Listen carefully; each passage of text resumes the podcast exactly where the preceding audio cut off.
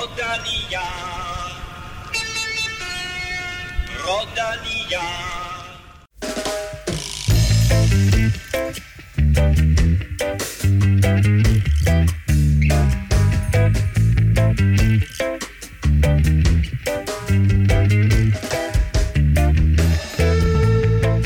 Simon Yates havde lært af sin fejl i Giro d'Italia og sikret sig på fornem vis den samlede sejr i Vuelta a España. Dermed har britisk cykling vundet alle tre Grand Tours i år.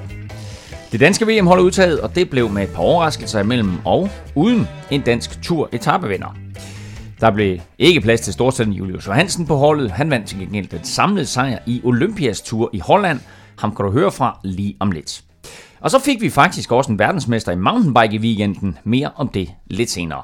Velkommen til Velropa Podcast, som jo ikke vil være en cykelpodcast uden Stefan Djurhus, og ikke vil være Velropa uden Kim Plesner. Velkommen til jer begge to. Tak, tak. Tak. Og øh, inden, vi, inden vi sådan rigtig går i gang, så er vi jo nødt til at sige også, at øh, der er jo her i blandt os, Kim, øh, selvom jeg betragter mig selv som forholdsvis ind, indlægt, ind, ind, ind, ind, ind, Indlægstekstuel. klog, klog øh, og du heller ikke er helt uskarp, så har vi faktisk i vores nærvær her snart en kommende kandidat.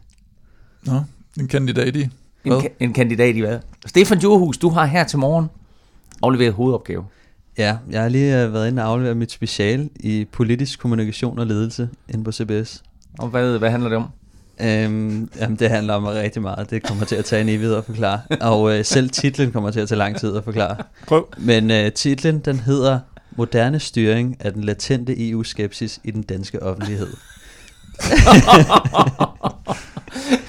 Altså, Jamen, altså bare tit, titlen får ham til at lyde klog jo, ikke? Men sådan er det inde på CBS. Der skal være lange, flotte titler på det hele. Det elsker Ah, de okay. derinde.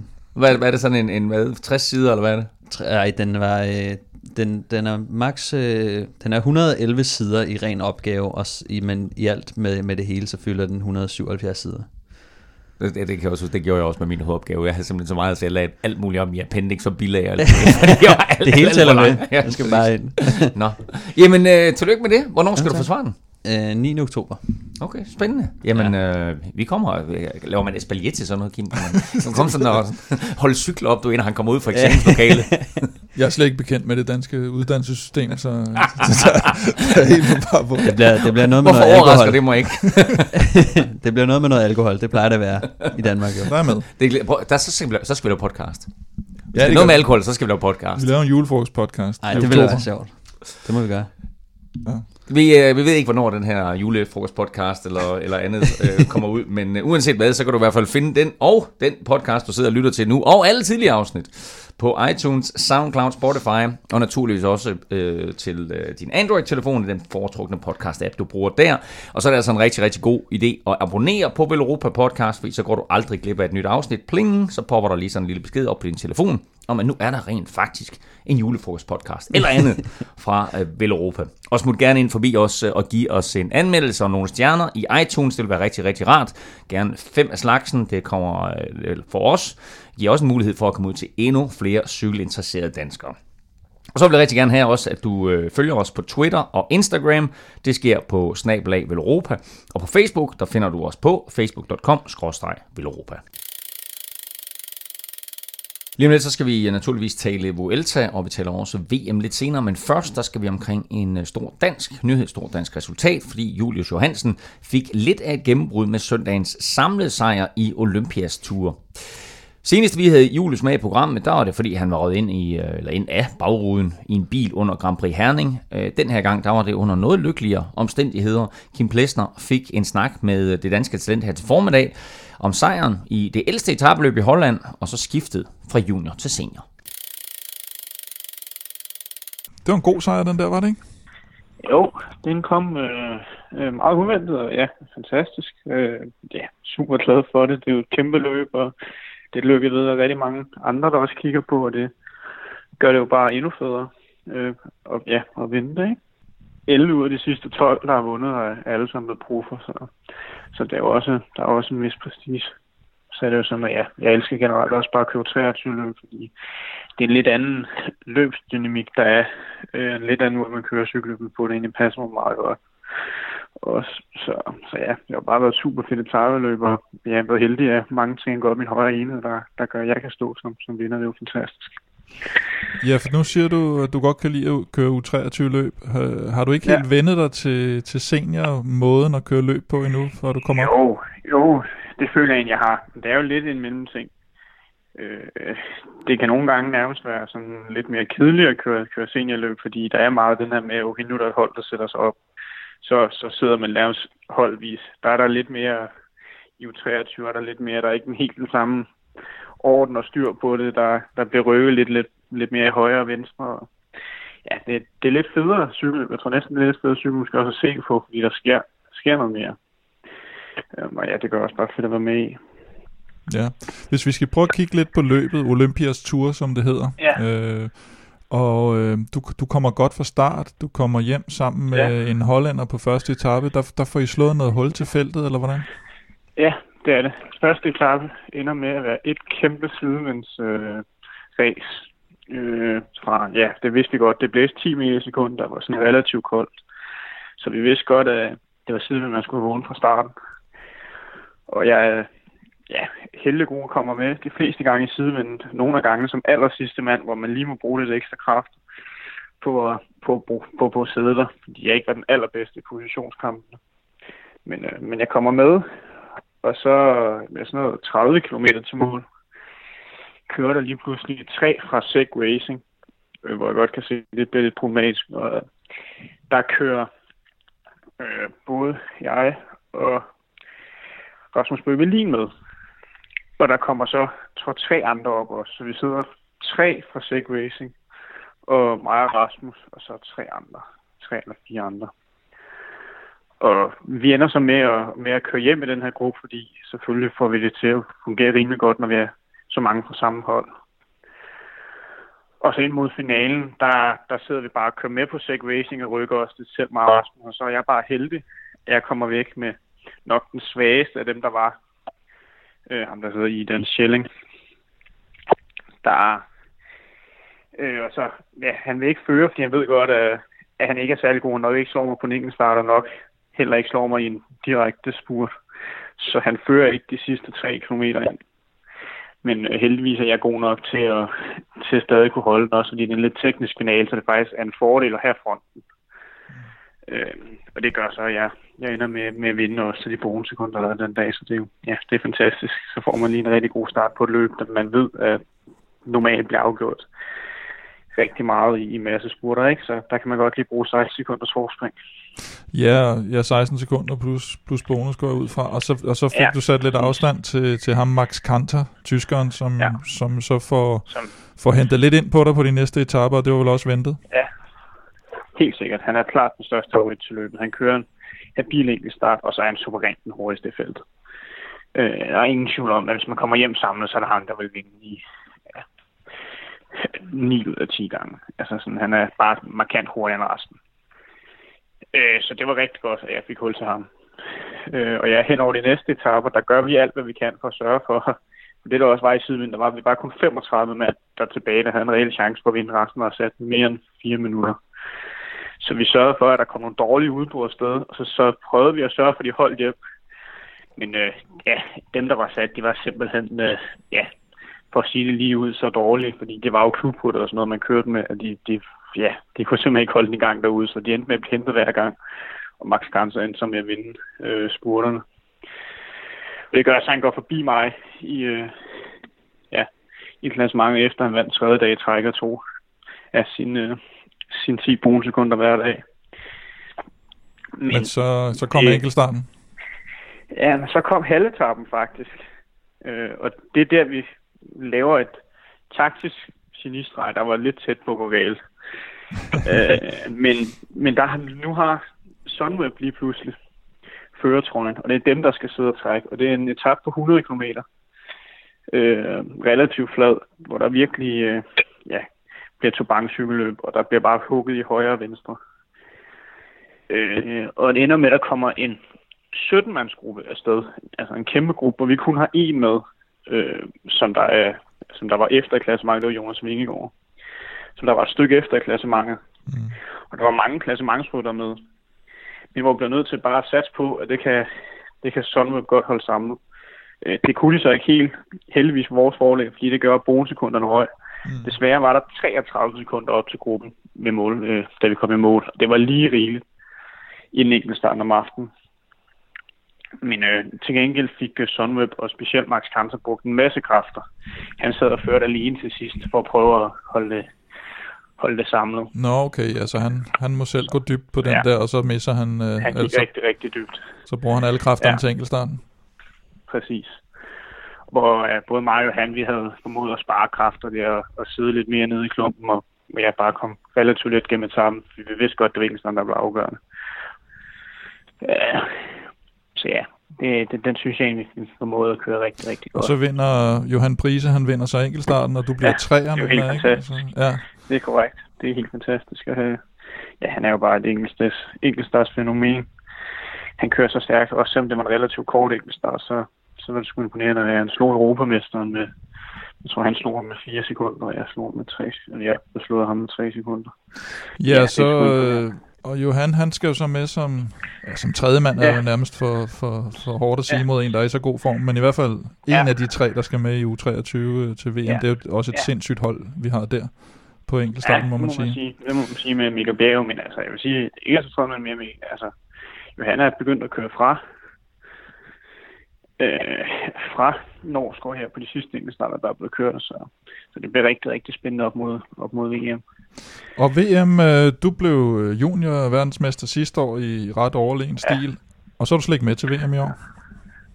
Nej, det, der er jo meget, man skal tage til højde for, og det er jo specielt roden beskaffenhed.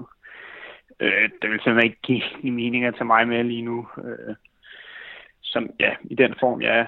Øh, der kunne vi måske kunne gøre det okay, øh, som hjælper de første måske 40 km, men, øh, men man vil meget hellere have nogen, der kan holde længere ind i løbet. Øh, Så det blev... det, ja, lige meget hvor god form jeg er i, så kommer jeg aldrig med op over de bakker. Nej. Så det, det, det er helt, og det var også planen fra starten af sæsonen. Jeg har aldrig været inde i planen, at jeg skulle køre VM. Der tænker jeg, at VM i Yorkshire næste år, der, der passer mig nok lidt bedre. Og så er du også blevet lidt mere U23, så er du blevet været en 19-20 år til Ja. næste år. Det er det. Jeg er lige blevet 19 under løbet hernede, så, så, ja, så må jeg være 20 næste år. Nå, det er sådan, der er. Øhm, så der er ikke nogen skuffelse med, at det er mere eller mindre Nej, det er der Lavinia-holdet, der er. Det er kommet med der dernede. Det er der ikke. Det er der ikke overhovedet. Det, det giver også mening. Og så kører du på Kolokvik. Øh, Jeg, jeg har fået ja. Videre Stefan Djurhus. Jeg skal prøve lige at høre dig om, om nu, har du, nu har du kørt dig en sæsons tid, om, om, om ja. Moberg, Moberg har fået lært dig nogle eller om han bare har været efter dig. Ej, jeg synes, jeg havde nogle af dem i forvejen. Øh, det har egentlig været okay. De har været søde til at tage mod os. Jeg har også været heldig med, at vi har været, vi har været tre førsteårsryttere. Så jeg har ikke været den eneste, det er i hvert fald er gået ud over. Jeg er nok også en af dem, der har, af de tre førsteårsryttere, er nok en af dem, der har haft allermest erfaring. Så, så det, det, det er nok mere at gå ud over end for eksempel Johan, der, er- der, der, der ikke er mange og mere er vant til at sidde på en TT-cykel. Det er nok mere ham, der har fået dem, tror jeg. Okay. Så, så der kan man sige, der, der har jeg været lidt heldig. Og så er du også så tilpas Ja, stor, at han måske er lidt, øh, lidt bange for dig.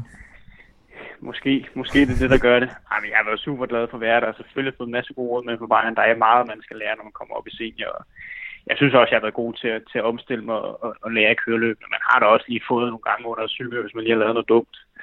Så, altså, så, så det sker, det sker for alle, så det, det er hverken, om man er første års eller, eller sidste års. Det skal man få det hele med på vejen. Og hvad er det for nogle ting, man lige kan få en, en lille reprimande for? Jamen, det er, hvis, øh, hvis der kører et udbrud, hvor man egentlig er, er okay tilfreds med situationen, om man så rykker, fordi man ikke havde set, at vi havde måske to meter op i udbruddet. Så får man da lige en løftet pegefinger der. det kan jeg da godt afsløre, det er der også sket. Øh, ja, sådan er det. Ja. Og hvad med, hvad med fremtiden? Nu siger du, der er en masse, der sidder og kigger på Olympias tur, og, og ja. Ja. du har jo selvfølgelig også ambitioner om at, at rykke længere op end, end konti-niveau går ud fra i din karriere. Øh, har, har, har, det det, Gummi, man har, drømmer Gum, om. har Gummi fået givet dig et tilbud, eller skal du op og køre pro-konti med Rival, eller hvordan ser, hvordan ser du på fremtiden? Ja, så jeg, jeg ser ud fremtiden. Jeg satser på, ja, på OL 2020, så lige nu føler det det bedste for mig at, at, at blive med. Øh, jeg har ikke skrevet under på noget nu, men jeg er jo super tilfreds for at køre på Kolo, og ja, det bliver formentlig også det, jeg fortsætter. Jeg ser ikke nogen grund til at skifte.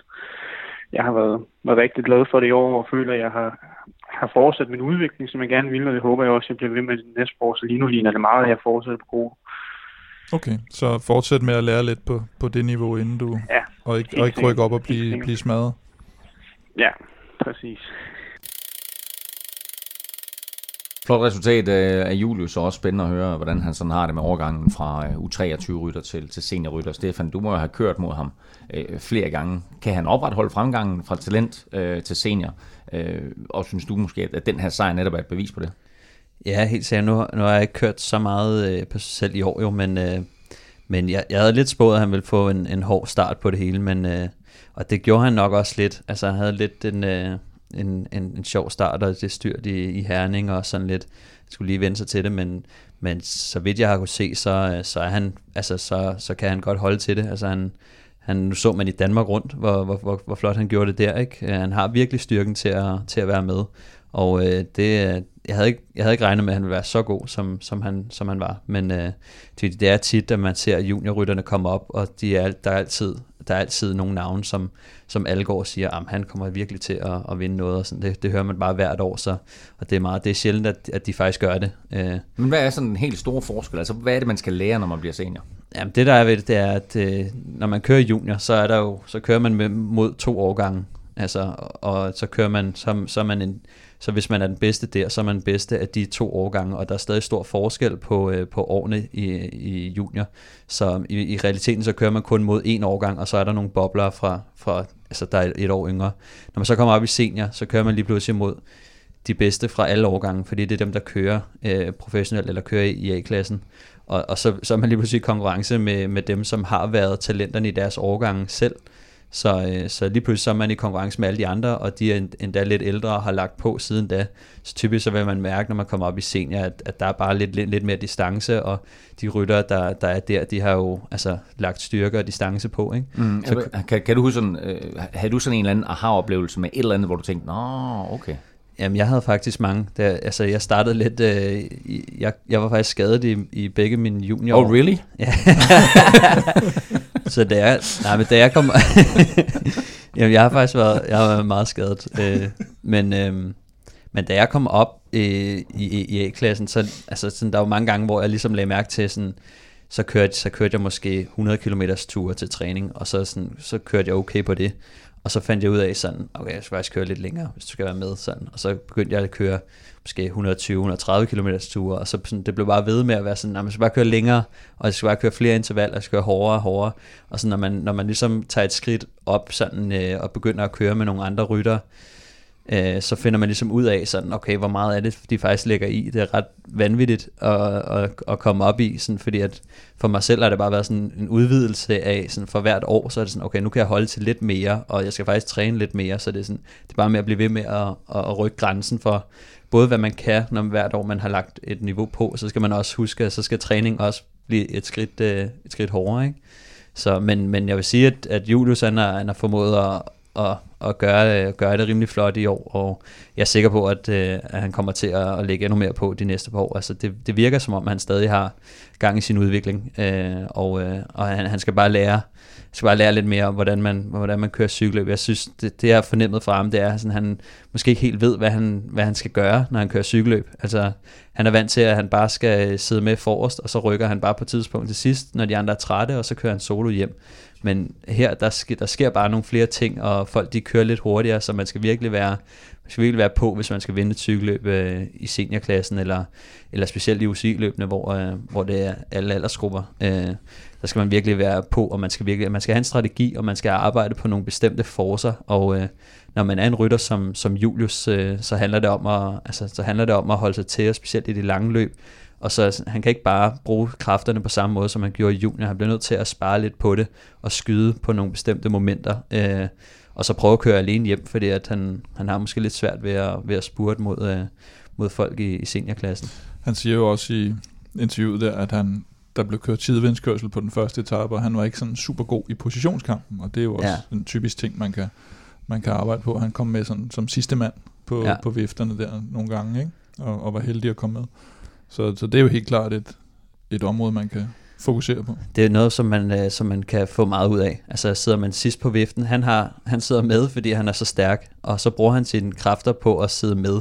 Så sidder han og flager i vinden, og han kommer med henover, og det er jo også, det er også flot, men havde han nu siddet øh, lige op i, i sulkien, øh, lige der, hvor man skal sidde, og havde ikke fået så meget vind på sig, så havde han haft øh, dobbelt så meget at skyde med til sidst. Mm. Øh, og det er sådan nogle ting, man skal, man skal lære, og, og og sådan at sidde ordentligt, læse momenterne, og man skal også, altså man skal også have teknikken og viljen til bare at presse sig selv ind nogle gange, så, så bliver man altså bare nødt til at køre op, og så trække den ind foran nogen, ikke? og presse ind, og der må man altså tage nogle kampe nogle gange, hvis man skal, hvis man skal ind og, og spare lidt på krudtet.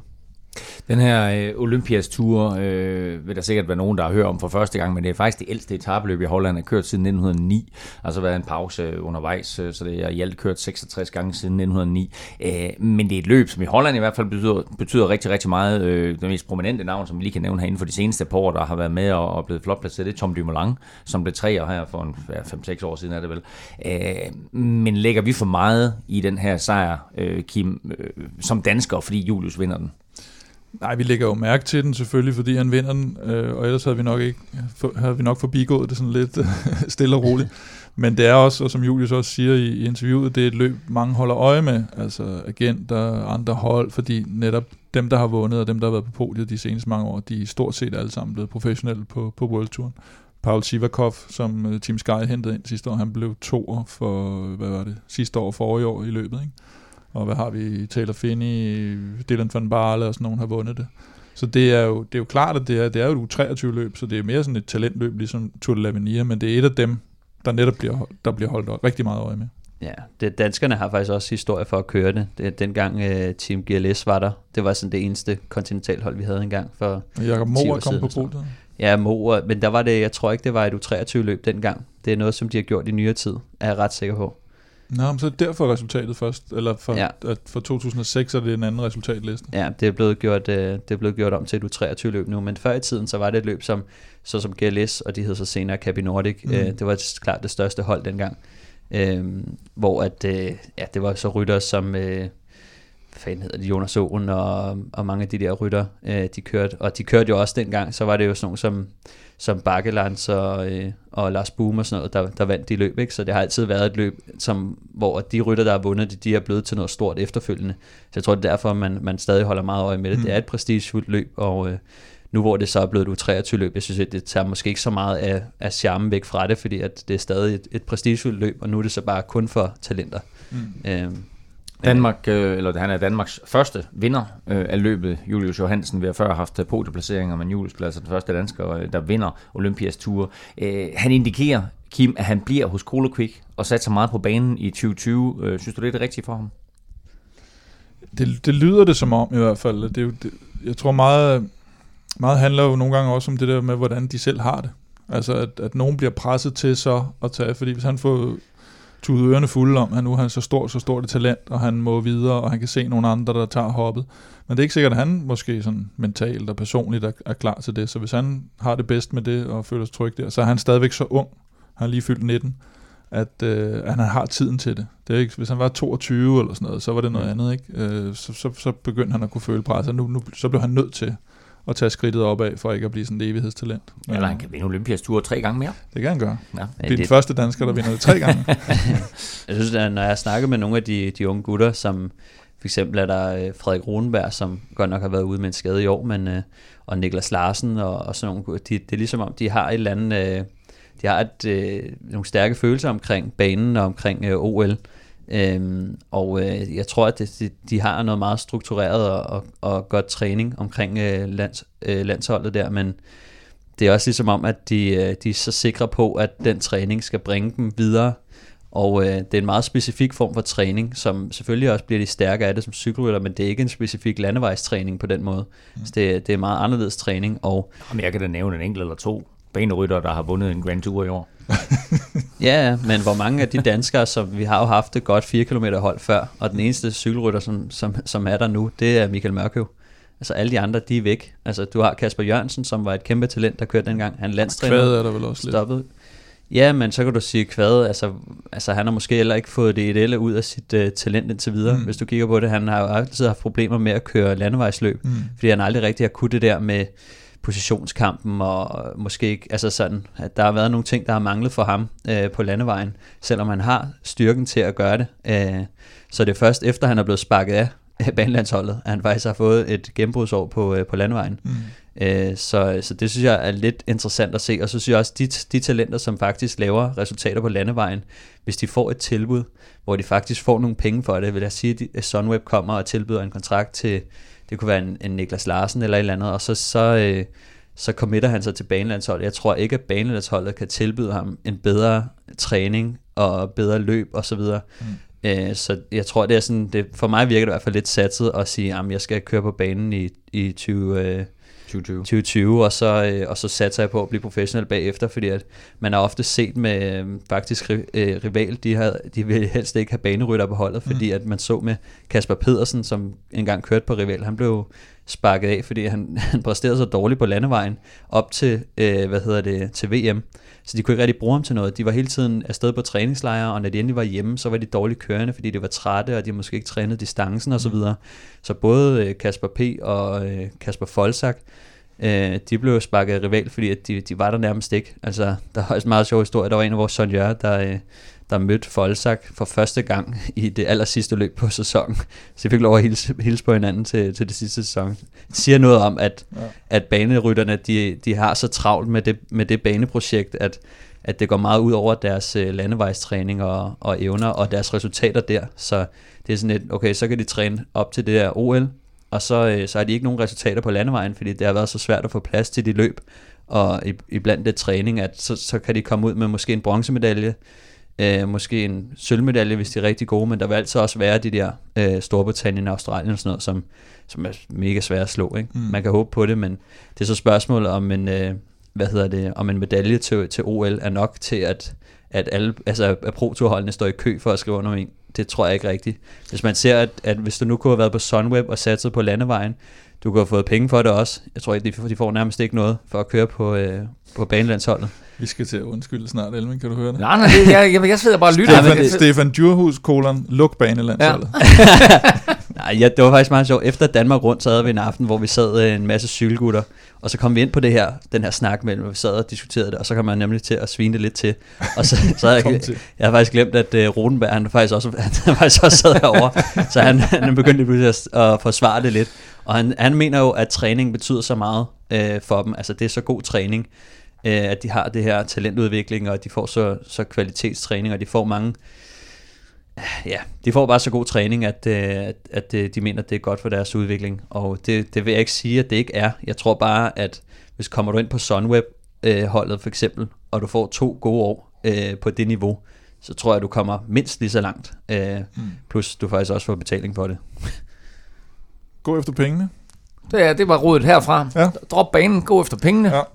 og øh, med det, tak for Europa Podcast i dag.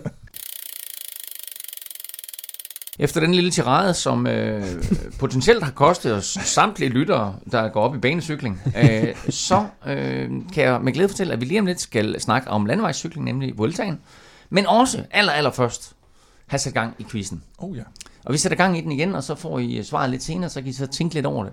Fordi nu her, når vi skal snakke Vuelta, så skal vi også tale om det faktum, at øh, Simon Yates vandt, og dermed så har britisk cykling vundet alle tre Grand Tours i år, og som den første nation nogensinde gjort det med tre forskellige rytter. Mit spørgsmål til jer er, hvad er den sidste nation, som vandt alle tre Grand Tours? Hvilken det kan jeg nation? godt svare, det er Storbritannien. Ja, det er korrekt. Men, men, men den, før det. Men den seneste? før, før, før, øh, øh, før ja. Storbritannien. Hvad Nå, den seneste? Hvad, hvad den altså, seneste? Inden, øh, ja, okay. Ja, altså, hvornår skete det sidst, at en nation vandt alle tre Grand Tours. Nu kan I sidde og tænke lidt over det, og så, for, så fortæller jeg lidt om øh, dit øh, arbejde, Kim, nemlig noget, noget, der hedder Velropa Lunch Break, mm. som er dit nyhedsbrev, eller vores nyhedsbrev, der udkommer. Ja, ja. Øh, og det udkommer faktisk hver dag. I hvert fald på hverdag, og det gør det ved frokosttid. Og øh, du kan abonnere på det og få det direkte ned i din mailbox, og så får du alle de største nyheder fra cyklingens verden direkte til frokost every single hverdag. Gå ind på velropa.dk og tilmeld dig. Det er naturligvis ganske gratis. Årets sidste Grand Tour er overstået, og det blev med Simon Yates som vinder, og dermed så vandt Storbritannien altså både Giro d'Italia, Tour de France og Vuelta a España, og så endda med tre forskellige ryttere i form af Chris Froome, Geraint Thomas og altså nu Simon Yates. Man må også sige, at Simon Yates lærte en hel del af Giro d'Italia, hvor han gik ned med et brag i tredje uge. Her der øh, forserede han ikke noget. Han øh, udbyggede stille og roligt sit forspring. Han øh, tog ikke de etappesejre, som han gjorde i Giroen, men sørgede hele tiden for at holde konkurrenterne på afstand og lægge til i de øh, etapper og på de tidspunkter, hvor han kunne lægge til. Og til sidst så øh, sikrede han sejren på fornem kørsel på 20. etape, hvor han øh, lod Enrik Mars og Superman Lopez køre men holdt afstand til dem, så øh, han var forholdsvis sikker på øh, hvis, at vinde, hvis han undgik uheld på 21. etape. Eller hvad, Kim Plesner? Jeg ved ikke, hvor meget han lod dem køre, fordi det, han kørte jo op til dem, og så blev han sat igen. Det virkede sådan lidt underligt, at han, han kørte op til, han kørte op til dem, tænkte man, nu vil han gerne have etappesejren, for ligesom at, at slutte fint af. Øh, og så synes jeg faktisk, det var rigtig, rigtig, rigtig mærkeligt, og køre væk fra, fra Brormand, der lå nede i feltet, og de havde styr på Valverde, og de andre var været to minutter for, eller bagefter. Så dem havde han egentlig også meget godt øh, snor i, uden at køre op til dem. Og hvis han var kommet ud for noget defekt eller punktering der, så kunne Adam Yates lige have givet Simon Yates sin nogenlunde tilsvarende tvillingecykel, og så havde han ikke haft nogen problemer der heller, men, men havde han fået en punktering der, hvor han så var blevet sat af, af Marcel Lopez, så har han faktisk været en lille smule i, i bøv. Men altså, er han ikke nødt til, fordi altså, vi to har selvfølgelig haft den her samtale lidt tidligere, og, og jeg, jeg synes, at det var smart nok, den måde han kørte på. Han kører op til de to, sørger for at have tråd i dem, have snor i dem, sådan så han ved, okay, det her, det er de to, altså Enrik Mars var været to minutter bagefter aktivt eller andet, ikke? Altså hvis han tager to minutter der, så kan han jo reelt set vinde. Jo, men de her... han, kører op, han kører op til dem, og siger, okay, nu har jeg snor i jer, og da der så er øh, et par kilometer tilbage, så siger han, okay, fint, jeg behøver ikke at se med her, jeg behøver ikke at eksplodere, jeg kan lære at køre, jeg ved, jeg taber ikke to minutter på de sidste par kilometer. Jo, men jeg, jeg synes bare, det er en unødvendig risiko at tage i forhold til, at, at de også havde meget godt snor i dem ned for feltet, og, og han kunne jo gøre det der, hvis han så kom i problemer, hvis han var så stærk, han kunne køre op. Men det er jo egentlig lidt, lidt lige meget, så længe Yates han fortsætter, altså Adam Yates han fortsætter i sit tempo, altså om ja, Simon præcis. han sidder ved ham eller foran ham, det vil jo ikke gøre den store forskel. Nej, men da Simon Noget. kører, så bliver Adam Yates sat for den anden gruppe også. Ja, han presser farten. Og, og så begynder Kreuzweiger dem jo at køre efter og så videre, og Pinot begynder at angribe. Og det, det er som om, han, han sprænger jo ligesom den gruppe, han sidder i, som egentlig har snor nok. Hvad var de? De var ikke engang, de var ikke engang i nærheden af et minut foran, tror jeg, op foran. Nej. Øh, og, og der, der vil jeg sige, der, der tror jeg, men altså jeg synes jo, det er befriende, at det, det er slet ikke det. Jeg synes, det er befriende, at der bliver angrebet i den røde trøje, og, og der bliver meget federe vedløb ud af det, og, og så viser det nok igen, og det siger øh, hans, øh, både hans holdkammerater og, og alle dem siger også, at vi, vi ved ikke, hvornår han kører. Altså han fortæller ikke også, når han kører og sådan noget. Og han kører så meget på instinktet, det synes jeg er helt vildt fedt. Mm. Men det var ikke specielt klogt, hvis man så sådan ud fra, nu skal jeg bare forsvare den her føretrøje, og der ville det have været klogere at køre en Team Sky-taktik. Ikke? Vi har en hjælprytter tilbage, vi sidder stille og roligt med de vat, Adam Yates kan køre der, der kommer de aldrig så langt væk, og hvis jeg punkterer, så sidder jeg stadigvæk med ham ved siden af. Så, så på den måde var det jo dejligt dumt, at han kørte, og, og, så, og, og fik fantastisk vedløb, som vi gjorde hele, eller alle tre uger stort set. Ikke? Og, og det er jo det, som jeg synes, der var fedt ved den her Vuelta, det var, øh, og i hele taget både ved Gino og Vueltaen, at den, de er ikke nær så kalkuleret som Tour de France. Jeg synes nogle gange, så bliver Tour de France kalkuleret. Øh, Giroen var fed og, og, og, og blev afgjort på, på det her vanvidsudbrud af, af Chris Froome. Øh, turen er, er Grant Thomas, som øh, stille og roligt, lidt eller Adam Yates her, bygger på og bygger på og bygger på og holder sig til og viser sig som den stærkeste igennem de tre uger. Men den her Vuelta her, altså det var sådan lidt chubang cykling. altså angreb, angreb, det er det meget ofte, ja. ja. Øh, og, det, og det gør det jo egentlig rigtig sjovt at se på. Ja, der er ikke så meget på spil. Sæsonen er ved at gå på held, og, og det er mange, de rytter, der er der, det er nogen, der har lidt tilbage og, og godt gider at køre lidt race, men, men, men det bliver ikke så låst, fordi netop at, at øh, det er sådan lidt, om du bliver 6 eller 7 i Vueltaen, det er også sådan lidt, ikke? Øh, eller, eller som, som Mars også siger, han gider ikke at køre efter en 7. og 8. plads, han, han vil hellere satse det hele og komme på podiet, og, og så videre, og Lopez det samme. Og det ser du ikke så meget i Tour de France, der er det sindssygt vigtigt, også for sponsorerne og sådan noget, der sidder jo milliarder og kigger på, at, at det bliver bare mere låst af det, fordi man er så bange for at få de der placeringer, ikke? Øh, og så kan man sige, som, som Movistar har kørt, nu kommer vi tilbage til det, så, så kunne man måske godt svare sig at passe lidt mere på sine placeringer. så øh, nej, men det, det, bliver det, det bliver altid godt vedløb i Spanien. Og det var, øh, det var et interessant løb øh, hele vejen igennem, og øh, en af de store åbenbaringer, det var jo Enrico, også bare kaldt Enrik okay. Mars, Ja. øh, som jo bliver sammenlignet med Alberto Contador, og den dækker han selv og hører tale om, men altså han bliver toer i det løb her, øh, Enrik Mars. Øh, er, det, øh, er det det helt store gennembrud? Er, er det det, vi tager med os fra Vuelta a España? Selvfølgelig Simon Yates vinder. Der er lagt op til så lang tid, at han skulle vinde et, eller andet, øh, et af de her etabeløb, og nu lykkes det så endelig for ham. Øh, men er Henrik Vars anden plads, er det, øh, er det øh, noget, vi kan tage med herfra, og så sige, okay, det var starten på en stor karriere? Ja, det var i hvert fald overraskelsen i klassementet, synes jeg. At øh, man har nok skudt ham til en, måske en top 10 placering. øh, men, men den tredje uge, han har, og, og specielt enkeltstarten, han, han bliver nummer 6 på, det var, det var meget voldsomt at se, se den... Øh, den ah, han går også lidt ned på den næste sidste bjergetap, tror jeg det er, men, men ellers så kører han utrolig konsistent egentlig. Så det, det ja, Og du, du nævner selv, enkeltstarten, han bliver sekser der. Øh, han ser godt ud i bjergene. Altså mm. har han hele pakken til, at han kan tage det videre, end, end til, øh, øh, ikke kun til en Vuelta, hvor det, sådan, det måske er sådan lidt, jeg vil ikke sige andenrangsrytter, der kører, for det er det selvfølgelig ikke, men, mm. men det var bare lidt et andenrangsløb sammenlignet med Giro d'Italia og Tour de France. Men har han det, der skal til for at komme det sidste stykke, og måske altså køre klassement i, i uh, turen? Man kan godt se, at han lige skal have bygget noget stabilitet på, men, men hvis han kan... Igen, når du sammenligner med Contador, Contador kørte jo også rigtig, rigtig gode enkeltstarter, da han var på toppen. Og hvis han kan fortsætte den der, altså den 6. plads, jeg synes, den er blevet helt negligeret. 6. pladsen på enkeltstarten, det var for mig at se næsten lige så overraskende, som da Aru han lige pludselig øh, toppede ind i, i Giroen og kørte en eller anden fantom enkeltstart. For han har ikke kørt nogen gode enkeltstarter inden. Han er blevet øh, top 20 på en bjergenkeltstart en gang, og, og det er det. Og så lige pludselig så, så, så hopper han ind der, og, og det er klart, hvis han kan, hvis han kan holde sig op, både i bjergene og, og i tidskørslerne, så bliver han jo sindssygt farlig. Ja, Ardu, han, han fik jo pace i Sion, ikke? Var det ikke sådan? Jo. Jo.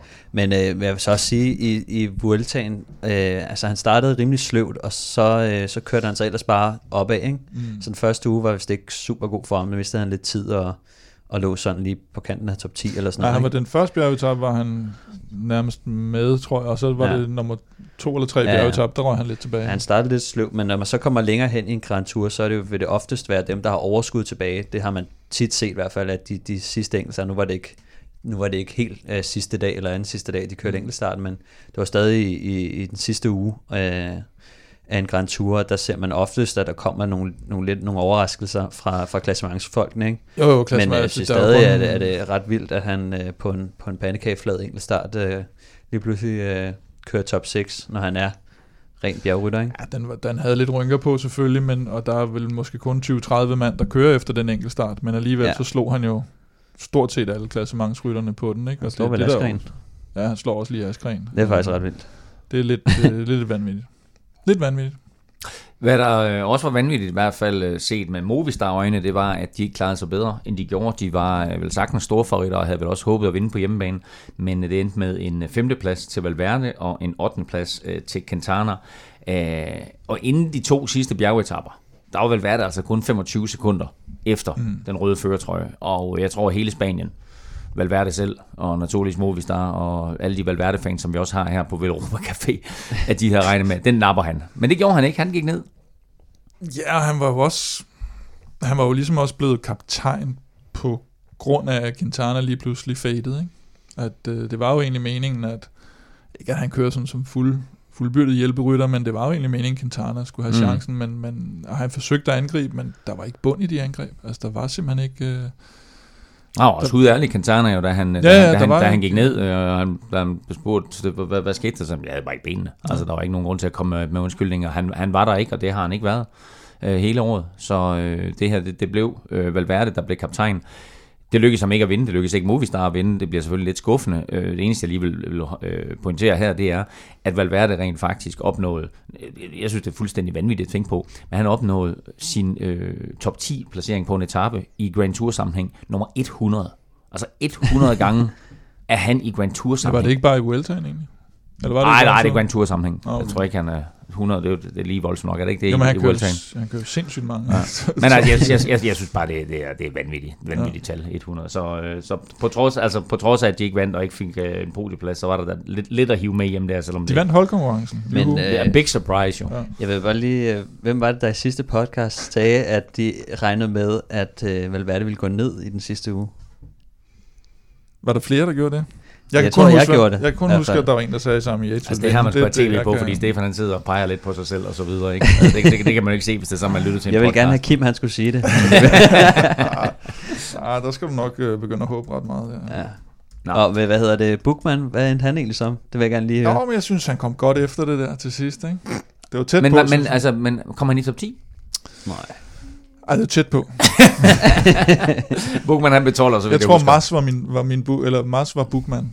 Var sådan Bukman, noget, ikke? Kan man men, sige det sådan? Øh, ah, Bukman han gik lidt ned. Han, han sluttede, hvad sluttede han et kvarter efter øh, den vindende rytter eller noget. Ja, der der var- men, øh, der var men, ikke- men, men, Eller øh, et eller andet håbløst. Jeg havde opstillet, jeg havde opstillet en 2030 scenarie for, hvordan det kunne lykkes, at han kom i top 5, og jeg tror, ingen af dem gik hjem. Ingen af dem. Kim, øh, lige for at runde Movistar af. Øh, Landa er så godt som væk for, for Movistar. Øh, øh, du har skrevet lidt om hele det her Valverde, Quintana, Landa scenarie inde på Velropa.dk. Prøv lige at op, hvad, øh, hvis man skal gå ind og læse det, den hvis, man, hvis man ser på, hvor de står, altså det jeg synes er netop, at Quintana, han er ved at, det, det virker simpelthen som om, han er ved at brænde ud i en, i en meget tidlig alder. Ikke? Han er 28 år gammel, og det er statistisk set der, hvor, hvor en, cykel, en professionel cykelrytter topper rent resultatmæssigt. Øhm, så kan man sige, ja, men har han ikke også været med lidt længe, og det har han jo egentlig ikke i forhold til, hvornår andre store talenter bryder igennem. Men han har ikke kørt, øh, han har ikke kørt rigtig ordentligt siden øh, Gino'en sidste år, hvor han får lidt en losing af Dumoulin, som jeg heller ikke rigtig troede, han, han, eller han ikke troede, han ville få. Mm. Øh, den, den troede han, han ville køre hjem helt sikkert, ikke? og så har, han, så har han bare ikke været der. Og nu siger han, jamen nu, nu er det Tour de France 2019, siger han allerede, ikke? At, øh, nu er det den, der... Men det virker sgu bare som om, og det er jo, altså han virker sgu også lidt gammel at se på, ikke? Det er spørgsmål om, ja. Men altså, alle har nærmest mistet Spørgsmål- til. Altså, alle har nærmest mistet men tro- er han kun på ham. 28, tænker jeg? Ja, okay. det ved man Har så han ikke. lavet en Abdul Sule? han er virkeligheden, han er virkeligheden 48, ikke? Han er lidt på vej ned, en rytter, der er lidt på vej frem, øh, og som øh, mange her også havde store forventninger til, og som Alex Rasmussen også øh, talte højt op, da han var inde og, og, og snakke øh, tidligere på sæsonen, det er Rohan Dennis. Og Rohan Dennis, han øh, vinder de to enkelte starter, der er her i Vueltaen. Øh, den sidste, det er på 15. etape, som vi talte om lige før, hvor Henrik Mars han blev 6'er. Rohan Dennis, han kommer ind, og han smadrer alle konkurrenterne, der er ingen tvivl om, at han napper den, og så tager han hjem. Mm. Er det fedt eller ufedt, Stefan? Øhm, jeg tror, at øh, du havde ikke set ham alligevel øh, den sidste uge. Øh, så på en eller anden måde, så tror jeg, det er lidt lige meget. Fordi Man at- så ham heller ikke imellem de to enkelte. Nej, altså det, det der, jeg. Jeg tror, at han har kørt Vueltaen øh, med en plan om, at øh, han skulle køre de to enkelte starter for at gøre sig klar til, til VM. Ja. Og så, øh, så, så skulle han egentlig ikke rigtig mere. Så han, han, jeg tror, han er blevet så længe for at køre den enkelte start. Og øh, der, den sidste uge, den kommer til at koste så mange kræfter, hvis du skal gennemføre det, at det vil simpelthen gå ud over hans forberedelser, og han vil være så smadret bagefter, at sådan en 15 dage, det, det er også meget, men, øh, men det, det er faktisk, det, det, jeg tror, det, det passer meget godt til ham, have de 15 dage der, og så, øh, så lige en, en lille puster. Men, men, det, så, men det er set ud fra hans synspunkt. Du har 174 ryttere her, som kæmper røven ud af bukserne for at komme igennem en hård Vuelta i Spanien. Mm. Skulle en af de 174 ikke have muligheden for at krone det her med en sejr i enkeltstarten, i stedet for at Rohan Dennis han fedter sig igennem 14 dage, vinder enkeltstarten, og så tager han hjem og siger, det er sgu lidt ligesom, øh, hvad hedder sådan noget, special teams i NFL, ikke? Altså det er, jeg tror enkeltstarten er så speciel en disciplin, og jeg tror faktisk, der er mindre halløj omkring, at han tager hjem, end hvis nogle sprinter for eksempel, dengang Cipollini altid stod af i Ja. Tour de France for eksempel, der er det sådan lidt, jamen du skal med til Paris, øh, og så skal du køre på Champs-Élysées. Der er lidt mere prestige over det. Jeg tror, jeg tror man på en eller anden måde øh, lidt siger, jamen de er sådan nogle specielle typer, det er en anden cykel, du kører på, og så videre. Det er den der specialdisciplin. Så der er det okay at gå lidt mere målrettet efter det. Det sådan, sådan, har det, sådan fungerer det op i Jeg mit synes, hoved. det er fedt for løbet, at han bare har været der. Altså, hvis, hvis betingelsen var, at han skulle køre helt til mål, så tror jeg, han var blevet væk. Altså, mm. jeg synes, det er fedt, at han har været der 15 etaper, inden han slet ikke har været der. Så jeg kan godt forstå, at det han gør, det ser man jo tit i Vueltaen. Den er jo præget lidt af den der. Mm. Dem, der gerne vil lave noget til VM, de trækker tit stikket undervejs, øh, når, de, når de føler, at de har fået nok. Så, så det, det, det, det synes jeg er fair nok. En anden, der gjorde det rigtig godt på enkeltstarten, det var danske Kasper Askren. Han blev øh, nummer 10. Var det her, øh, Kim, øh, det vi kalder Velropa-effekten? Vi, vi skal lave et hashtag. Vi skal lave et hashtag, der hedder hashtag Velropa-effekten, fordi alle, der Det tror kommer jeg her... allerede eksisterede. Har det vi kan jeg det? slet ikke forstå, at det, hvis ikke det gør jo. Jamen, det, det altså, jeg, jeg ved ikke, har du lavet det? Jeg ved ikke, om man skal, skal man lave det? Nej, altså, man starter det jo, så Nå, okay. altså. Vi starter en trend. Jamen, det var det helt sikkert. Ej, det var, øh, det var sgu flot, da Askren, og vi, vi snakkede jo med ham dagen inden, og, og, og der var han sådan lidt, enten har han været for beskeden, eller, eller ikke turde sige, at han faktisk følte sig rigtig godt kørende, og han gik efter et resultat, men han turde ikke rigtig at, at tro på det måske. Han, Altså, det var han meget sjovt, det fordi, resultat. netop som du siger, vi har ham jo med i den sidste podcast, hvor du havde lavet interview med ham øh, på hviledagen, og øh, der fortæller han jo, øh, at han kan godt mærke, at nu begynder de her 14 dage mm. at sætte sig i benene. Og dagen efter, eller faktisk samme dag, som vi lavede podcast, men dagen efter du lavede interviewet, der går han så ud og sikrer sig den her 10. plads. Så han havde, han havde lidt at køre med alligevel. Ja, det er stængerne er, og han har jo imponeret øh, alle mulige i, i det løb. Og det, det, det har været et, et, et gennembrud for ham, både hos Quickstep, tror jeg, øh, internt, og så også øh, personligt med, med 10. pladsen. En, en top 10 placering, det sagde han også til det, at det kunne være fedt at få sådan en. Han havde måske troet, at den ville komme på en etape, hvor han gik i udbrud, og så var han tilfreds med også at få en top 10 placering. Hvis godt, hvis han gik i udbrud på en bjergetappe, han ikke ville kunne køre med sådan nogle Molle og Maika typer hjem, ikke? men det er noget, der lige sætter ham på kortet. Ikke? Det er også klart fedt, at den kommer på enkeltstarten. Altså, det er stadig det, der er hans, øh, hans øh, specialitet. Mm. Øh, så, så det er klart federe, at han får øh, sin, sit resultat på enkeltstarten. Altså, det er, egentlig, det er jo, det er jo ret rigtig flot resultat. Øh, en top 10 på en, på en Grand Tour enkeltstart. Så Er der noget Det- med, at han har lært at køre start på bane? nej, det tror jeg ikke. Ej, jeg tror ikke, han har kørt, øh, jeg tror ikke, han har kørt på banen, Timerekord. faktisk. Han, øh, han kører for Quickstep, han er i sit første år. Michael Mørkøv kører også for Quickstep, han er også i sit første år for Quickstep, men øh, har efterhånden kørt rigtig, rigtig mange år på, på, på, på turen. Rigtig øh, stor og erfaren, og øh, meget vældig i feltet, også Michael Mørkøv. Hvor meget har det betydet for Kasper Askren at have Michael Mørkøv øh, i den her Vuelta? Jeg tror, det har betydet rigtig meget. Altså Michael, han er jo som sagt meget erfaren og meget rolig person, og øh, han, øh, han kan komme til Askren og fortælle ham, øh, hvad han skal gøre, og hvor, altså, hvis Askren han kommer til ham og er lidt nervøs over, at han har dårlige ben og, og så videre, så, så, kan, så kan Michael fortælle ham, hvad rolig nu og sådan noget. Det betyder meget, at det er en landsmand, der ligesom du kan snakke med, og, og øh, jeg tror, det, det, det er bare super rart for ham at, at, at have, og, og specielt så kan Mørkøv jo styre ham lidt i, øh, i hans arbejdsopgave, fordi at hans opgave er at sidde og køre øh, hele dagen, og, øh, og han skal også bidrage lidt til noget lead-out, og der, der passer det perfekt, at Michael han kan sidde og, og guide ham lidt, øh, hvad hedder det, og han ved, at han kender Asgrens tanker og måske usikkerhed øh, i feltet, så, så han kan gå ind og, og berolige ham, og, og det, det, tror jeg, det tror jeg betyder rigtig meget. Og Quickstep ender jo med øh, at blive måske det mest succesfulde hold øh, i den her Vuelta. Godt nok så vinder de ikke, men øh, de har Henrik Mars ind på andenpladsen. Mm. Og der må man sige, altså for, for Quickstep og, og pludselig have en klassementsrytter med den kvalitet, det har vi ikke været vant til at se i mange år. Sidst var vel nærmest Dan Martin, der vidste man godt, at han kommer ikke til at vinde. Han kan måske lige tiltusse sig en plads på podiet eller en etappesejr hister her, men, men så godt er han heller ikke kørende over tre uger. Øh, og så Elia, Elia Viviani, som også vinder den afsluttende etape. Øh, det her Quickstep-mandskab, Kim, altså de er bare ved at sætte sig på det hele nu. De har godt nok haft en god sæson, ikke? Jeg tror, det er 67 sejre, de er oppe på indtil videre. Og øh, ja, det var, det, overraskelsen var jo ikke så meget Viviani. Han havde måske næsten troet, at han kunne få fem etappesejre. Mm. Øh, de var næsten sådan lidt skuffet de to gange, de missede, de missede den. Øh, men men øh, Henrik Mars selvfølgelig. Og spørgsmålet er, om de kan og vil holde på sådan en rytter som ham. Og man kunne godt forestille sig, nu snakker vi Movistar, at de står, øh, de står nok rimelig klar, når øh, Quintana, hvis han virkelig er så gammel, som vi tror, han er, og vel være det, begynder at finde ud af, at han, Han faktisk er- er så gammel, som han rent faktisk er, og Landa forsvinder, så står de altså og mangler lidt øh, en, en, en spansk favorit dernede på, på Movistar, og, og Quickstep har altid vist, at jamen, så forlader Kittel dem, fint nok, så tager vi Viviani ind, så forlod øh, netop Dan Martin har forladt dem, øh, Rigoberto Urán har forladt dem, så finder vi bare nogle andre, der, er- der er gærige og, og klar til at køre for det her hold, måske for lidt færre penge, men, men vi vinder hele tiden, fordi det, det virker også som om, at Quickstep, de har lidt den der, holdet er større end, end rytteren, ikke? Ja. Eller, eller stjernen på holdet, så, øh, så hvis det er, at, øh, hvis det er, at man føler sig for stor, eller vil have en større rolle, eller flere penge, så så man også med Terpstra for eksempel, jeg tror, Ja, at han har ligesom haft den der, nu er han så stor og så god, at, og så siger Quickstep, at du kan få det samme, som du hele tiden har kørt for, og så siger han, hvad?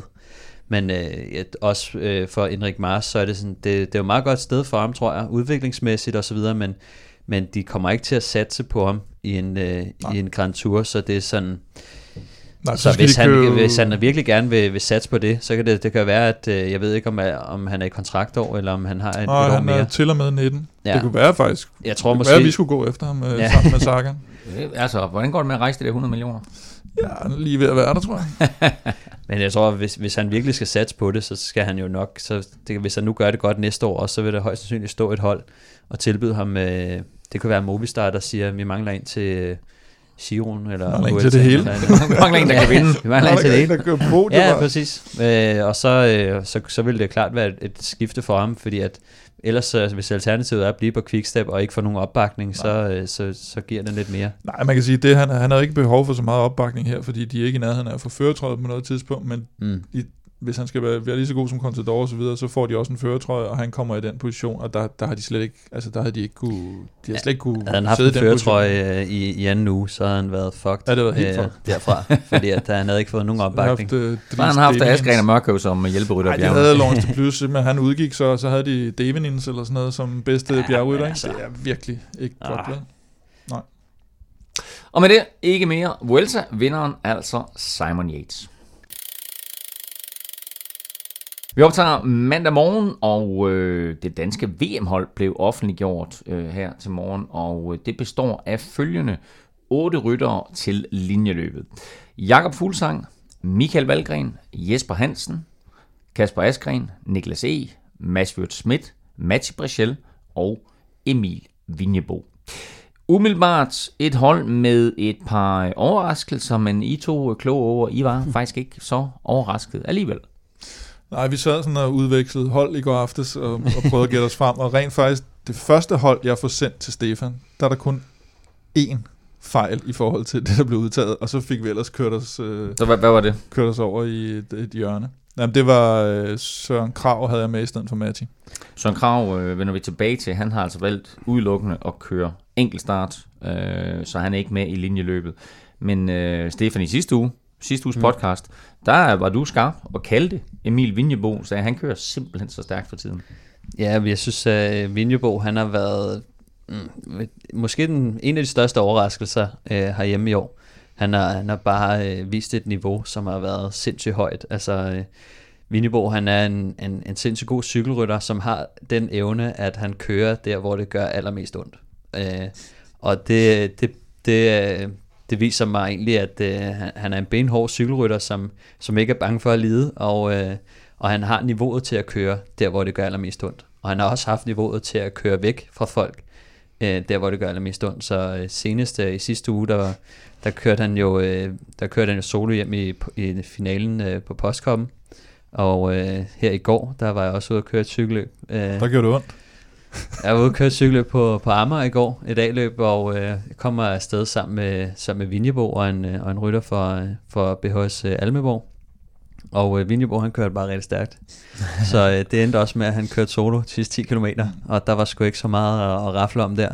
Der blev vi sgu siddende, mig og, og Bornholmeren der, så, øh, så, så han kørte sgu solo hjem der, og øh, så, så dryssede vi ind, øh, hvad hedder det, 40 sekunder efter, eller hvor meget det var. Men Øh, hvad, hvad, du kom på podiet? Jeg kom på det i går, ja. Nå, det var, Det var godt, første- vi lige, det var godt, vi lige fik det med. Hashtag Første Europa. Wow, så Ja, og faktisk så, øh, så mens vi har siddet og optaget her, så har, så har Michael Blausson faktisk lige skrevet til mig Nej, og spurgt, om jeg ikke ville med til Belgien øh, på søndag. Så, Men det øh, kan du ikke, vi skal optage podcast på mandag. Så, øh, så i stedet for at køre Hillerød øh, CC, så, øh, så skal jeg nok til Belgien udlandskarriere lige pludselig. Så skal vi ned og køre Goikse Pejl. Oh, er fandme ikke at forveksle med Brabantseprejl. Ja. Nå, jamen... Så det er øh, også lidt er vel Europa-effekt. Ja, han skrev ikke til mig før, vi sad og optog jo. Så. Nej, lige præcis. Nå, ja, det må jeg nok sige. Men altså, Emil Vinjebo øh, med på det hold her. Øh, når jeg kigger ned over det hold. Jakob Fuglsang, selvfølgelig kaptajn, mm. han kan køre op af. Michael Valgren øh, har fået en eller anden form for, for fri rolle. Altså, hvis han er godt kørende, så er der også mulighed for, at, at han må køre sin egen chance. De andre, Jesper Hansen, kender vi fra turen selvfølgelig, øh, får en hjælperytterrolle, når det går op af. Hvad siger vi til de andre? Askren, Niklas E., Mads Schmidt, Mats Brechel og Vinjebo. Kan de køre op af? Kan, de- er, Ja, kan, det- kan de altså, hjælpe overhovedet i det her? Niklas E. er jo decideret bjergrytter, kan man sige, og bliver øh, at køre podium sidste år i Tour de l'Avenir. Øh, og, og jeg snakker med Anders Lund her i udsendelsen, og han siger, at han er, han er sådan rimelig, han er relativt frisk. Og Anders har jo også, som han sagde i, i vores podcast her for efterhånden et par uger siden, at han sagde, at det, det er formen og, og friskheden og viljen til at ville køre øh, for, for holdet, øh, der, han udtager rytterne på. Så det er ikke så meget tidligere resultater eller erfaring og så videre. Øh, og og det, det synes jeg, det afspejler her. Ikke? Og der er jo der er nogen, der er blevet forbigået, eller ikke udtaget i hvert fald, og, og, og Kort øh, har virket sådan lidt slidt ovenpå en masse løbsdage.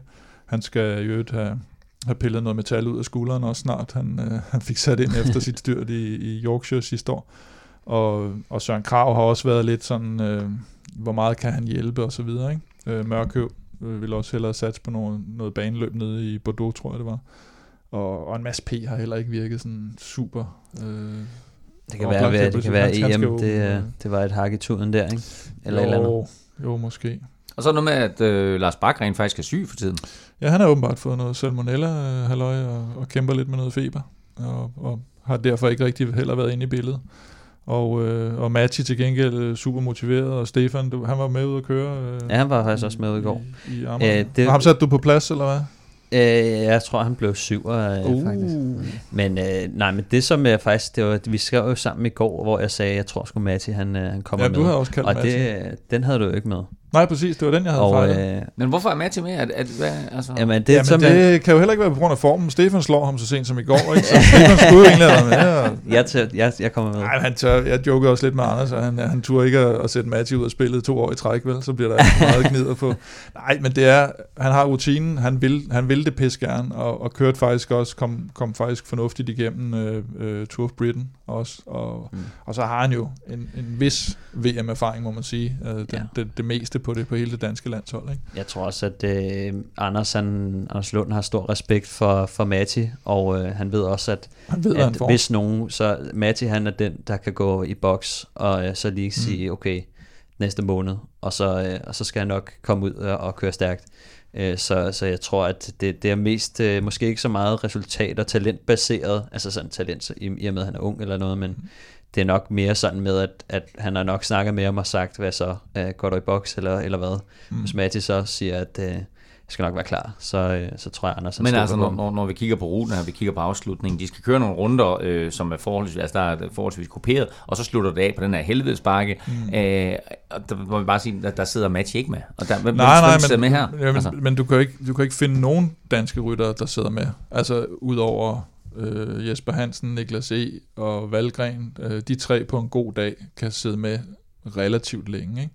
Øh, og, så, og resten, uanset hvem du tager med, så vil de ikke kunne sidde med. Men, men, men, øh, og man kan også sige, jamen, hvad får Matti ud af, og sådan gerne vil med til? Altså, han får ikke nogen penge for det, han får ikke noget, han ved også, at han kan vinde og sådan noget, så det er jo, altså, han ved jo også, hvis Matti gerne vil med til det VM, så er det jo fordi, han gerne vil være med til at gøre en indsats for det danske land, for han kommer, mm. ikke, han kommer ikke til at gøre andet. Det er jo ikke sådan, at man lige pludselig ser ham øh, køre afsted og, og tro, at, at han kan, kan vinde det eller noget, eller, eller for, hvor, egen, hvor for egen vindingsskyld. Hvor, hvor meget betyder han erfaringsmæssigt, Stefan, for de andre, og måske især, især for de unge?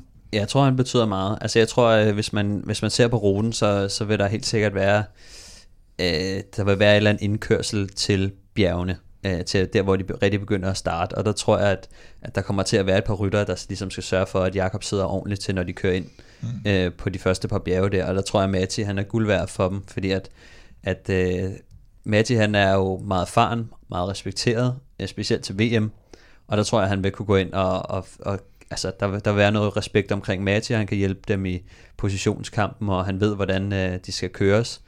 Øhm, Matti har jo selv været kaptajnen til VM mange gange, så, så han kan jo også hjælpe måske Jakob lidt med at, at få, altså, snakke lidt om, om dynamikken i cykelløbet. Mm. Vi kender jo oftest Matti med den her taktik med at og køre sig frem på bakkerne, der hvor det er nemt, og så firer han på bakkerne for at spare på kræfterne, ikke? Kan du huske, den hed, Elming? Taktiko Sorensen. ja, præcis. Det er det også uh, Rolf Sørensen-taktikken, nemlig. Ja. Øhm, og det tror jeg bare, at erfaring betyder meget. Jeg, jeg forestiller mig lidt, at uh, der er nogle af de her navne, som, uh, som for eksempel Askren og Wirtz uh, Mati, som skal som skal hjælpe med at komme, uh, komme mm. ind på, på de, på de ledede uh, bjerge der.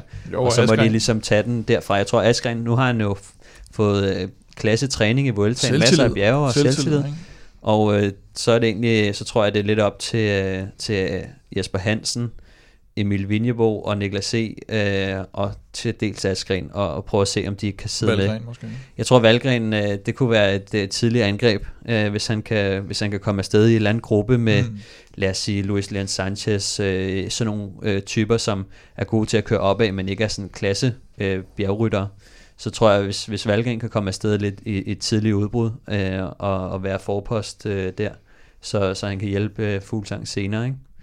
Øh, men det, det, det tror jeg lidt bliver taktikken med, at det, det, bare, det egentlig handler, med, det handler om at, at få dem ind på, på bjergene ordentligt, og så må, må Valgren og, og, og Fuglsang ligesom klare den derfra, og så, så tror jeg, at øh, vores bedste kort vil nok være øh, Askren og jeg tror, jeg tror Emil Vinjebo måske endda, og Jesper Hansen øh, bliver de kort, der skal hjælpe.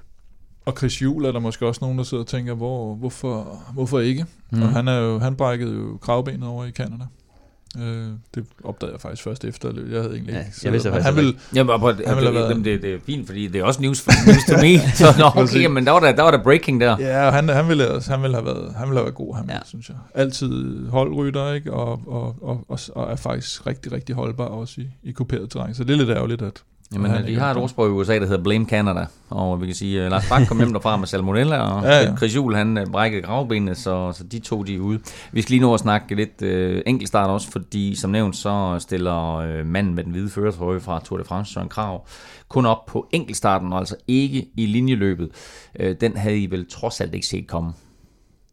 at han skulle køre enkeltstart. Nej, at han ikke var med i linjeløbet. Altså, Nå, han- ikke var med i han- linjeløbet. Han, han Nej, udelukkende kører enkeltstart. Nej, nej, det har jeg ikke. Og det er altså min personlige, øh, og, og, og, og lidt også den officielle udmelding, tror jeg, øh, at, at den, at, at Søren er så meget en vindertype, at netop hvis han, han ved godt, at han kommer ikke til at, at køre for det her, og så, så tror jeg, så, så er hans motivation for at køre som ren hjælperytter, den, øh, den, den ligger bare ikke til ham, som Mm. den ligger til mange andre ryttere. Og det synes jeg, så kan man sidde og sige, "Øh, det, hvorfor og, øh, landshold og alt det der, men der synes jeg bare, man skal se på forskellige typer. Altså for, for eksempel Chris Juhl, han er næsten for Mm. opoffrende ikke? i Mm. forhold til, øh, og, og derfor vinder, vinder Søren Krav måske flere cykelløb end, end jeg Chris tror Juhl. også, måske kan det handle noget om, at han måske, hvis han nu gerne vil satse på den enkelte start, at så lægger han ligesom, øh, så lægger han all in på den, og så ser om han ikke kan lave noget der. Og det er sådan lidt noget bøvl at satse på begge dele, fordi at mm. Der er kun et par dage imellem, og, og så bliver det ikke den, øh, den, den optima, øh, optimale optag til, til landevejsløbet, så, så måske er, er det egentlig bare sådan, at øh, nu satser han på, på at køre enkeltstarten, og det kræver, altså det gør, at han ikke behøver at køre så meget distance, mm. fordi at det skal han så ikke bruge. Hvis du skal køre landevejsløbet, så skal du køre en helvedes masse distance op til, øh, til landevejsløbet, og så ko- kommer du ikke til at køre en lige så god enkeltstart. Så jeg tror, det er måske mere også for ham at sige, okay, hvis jeg bare satser på enkeltstarten, så kan jeg forberede mig optimalt på det, og så øh, fuck øh, hjælperollen i, øh, i Mm. landevejsløbet. Fordi det kræver bare for meget, øh, og, og så må han gå på kompromis med sin, sin enkeltstartsoptakt. Men tror vi på, at, øh, at han eller Martin Toft kan lave et, øh, et resultat? Ja, Martin Toft er den anden, som vi har med ja. i, øh, i enkeltstarten. Øh, altså et, etter bliver jo øh, Rowan Dennis, sikkert to bliver Thomas Dumoulin, så der er kun tredjepladsen at køre om. Har du allerede? Okay. Ja, jeg tror faktisk, at Toft han kan overraske lidt. Ja. Øh, men altså overraske i sådan en grad, at jeg tror, han kommer til at være sådan top 10, øh, sådan lige inden for top 10, lige uden for top 10. Øhm, det tror jeg. Der, ja. den, det bliver en, den er ret flad hen til et vist punkt. den er pattegavflad Ja. hen til bjerget. Ja. Og Så, det er så, ligesom øh, etaperne i Spanien ja. der med flad etape, ja. og der er lige den der til sidst. hvad hedder det, øh, men en, en led, øh, hvad hedder det, marker på, og det kommer til at sætte nogle af de der øh, kampenarts øh, ud af spil, altså nogle af de tunge øh, enkeltstartsrytter, så der til sidst kun er Dumoulin, Ron Dennis, og der kommer også til at være nogle klassementsrytter, tror jeg, altså øh, i, i blandt, øh, men det kræver, altså, og, og Toft, han er jo en, en, en god enkeltstartsrytter, som er meget aerodynamisk, men han er også ret let, Nå. og det er ret sjældent, at, at altså, det er meget mærkeligt, at han kan køre så stærkt, når han er så lille, jeg tror, han vejer 64 kilo eller, eller, eller deromkring, ikke? Øh, og han er, han er rigtig god til at køre opad også, så, øh, så jeg tror, at, øh, og så er han også, så er han også rigtig god til at, hvad hedder det, dosere sine, sine kræfter på, på, øh, på sådan en enkelt start, så jeg tror faktisk, han, han Du lover medaljer, ja. Det er bronzemedaljen. Ej, jeg siger, okay, så vil jeg sige uh, top 10, men altså et sted mellem 8 og 10. Det var meget præcist. Det var meget præcist. Ja. Ja. Sådan. Godt. Jamen, øh, vi taler meget mere VM i vores øh, næste udgave af Europa podcast, som så åbenbart bliver uden Stefan Johus. Så var det lige nu her, at der skulle være en eller anden super fed jingle, sådan noget med, det er sket siden sidst. Men øh, den har vi stadigvæk ikke fået produceret, Nej. Kim Plesner. Jamen, jeg venter bare på, at der er en lytter, der ringer ind, eller gør noget. Skriver ind. Jamen, det er en opfordring her med til Ja, lytterne. Ikke? Vi skal bruge, nogen, vi skal bruge en noget. breaker. Vi skal bruge en, en breaker øh, med et eller andet, det er sket siden sidst. Øh, Hvad skal vi kalde den? Siden sidst? Siden sidst, for Siden eksempel, sidst, siden sidst. Eller spiller. vi, vi Super kan godt også bud. se, om der kommer nogle gode bud fra nogen. Altså, hvor er lytterspørgsmålene henne? Det vil jeg spørge. Ja, det Vi er har rigtigt. nærmest Det er ikke længe haft siden, vi har lytterspørgsmål. er Vi har heller ikke rigtig opfordret til det. Vi skal have lytterspørgsmål. Ja. Vi skal have nogle, vi- vi skal ring have ind. nogle. Ja, ring ind. Ring. Siv, Siv, Siv 400 vil Europa. Øh, vi, kan skal have nogle lytterspørgsmål. Vi skal have lytterspørgsmål til, øh, til næste uge, så skriv øh, dit spørgsmål, øh, hvis du har nogen, på Twitter. Det er på snablag Europa. Du kan også skrive det på Instagram. Du kan også skrive en mail til Kim. Kontakt, snabelag, velropa.dk. Bum, sådan der. Øhm, Ellers så kan vi ringe til nogen, og så bare stille dem et spørgsmål. vi, vi prøvede jo faktisk på, vi prøvede jo faktisk på at ringe til den verdensmester, vi fik i weekenden. Men hun havde ja, ja. kun fået et par timers søvn, så vi kunne desværre ikke øh, lave et interview med hende. Men øh, enormt og kæmpestor tillykke til Annika Langvad, som vandt VM i mountainbike på maratondistancen. Og det gjorde hun vel at mærke for femte gang, som man må sige. Det er en øh, disciplin og et VM, hun har fuldstændig styr på. Det var et øh, VM, der blev kørt i Dolomitterne i Italien. Det var på 90 km med 3200 højdemeter. Ja, det er ikke lidt længere end maratondistance. Jo, men det er ligesom øh, Vasaloppet, som, Nå. som også bliver kaldt et maraton langrendsløb. Ikke? Hæft, du Okay. er forberedt på den her, mand. Ja, det, det var Hvad? Hold da op. Vasaloppet, der foregår fra Sælen til Mora, 90 km. Okay. Den kan han også. Ja. Øhm, Nå, anyway. Øh, Annika vinder, og ikke bare vinder hun, hun vinder med 5 minutter ned til nummer to. Så en, en knusende, overlegen sejr.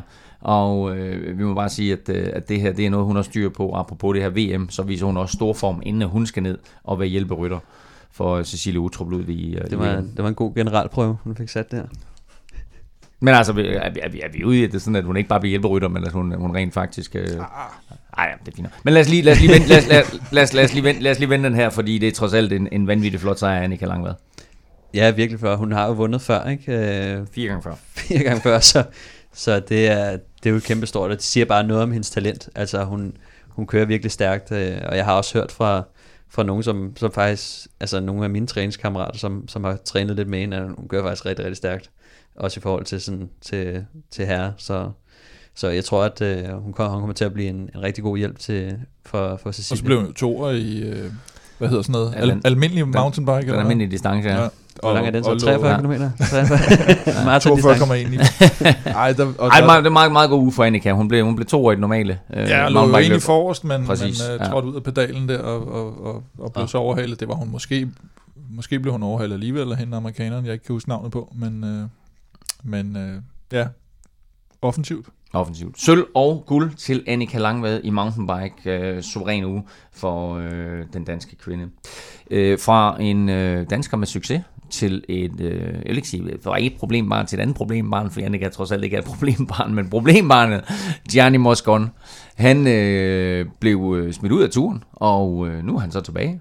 Og det er han på fornemmeste vis, fordi han vinder Coppa Agostoni i weekenden i sit comebackløb, og øh, det må man sige, Kim, at øh, jeg ved ikke, om det er overraskende, men det er i hvert fald imponerende, at han bare kommer tilbage fra at ligge og træne selv, og så går Ja, han direkte ind og vinder. Det, altså, han er jo et kæmpe, kæmpe talent, og, øh, og og det er der jo ikke nogen, der er i tvivl om, men han har i den grad da også fået rodet sig ind i alle mulige sager med alle mulige andre rytter, og nu, nu vil han så bevise, at øh, det har ikke noget på sig, og det vil han gøre ved også at, at køre godt til VM, tror jeg faktisk, han har sagt. Øh, der blev han jo så smidt ud sidste år, hvor han mm. hang i en bil.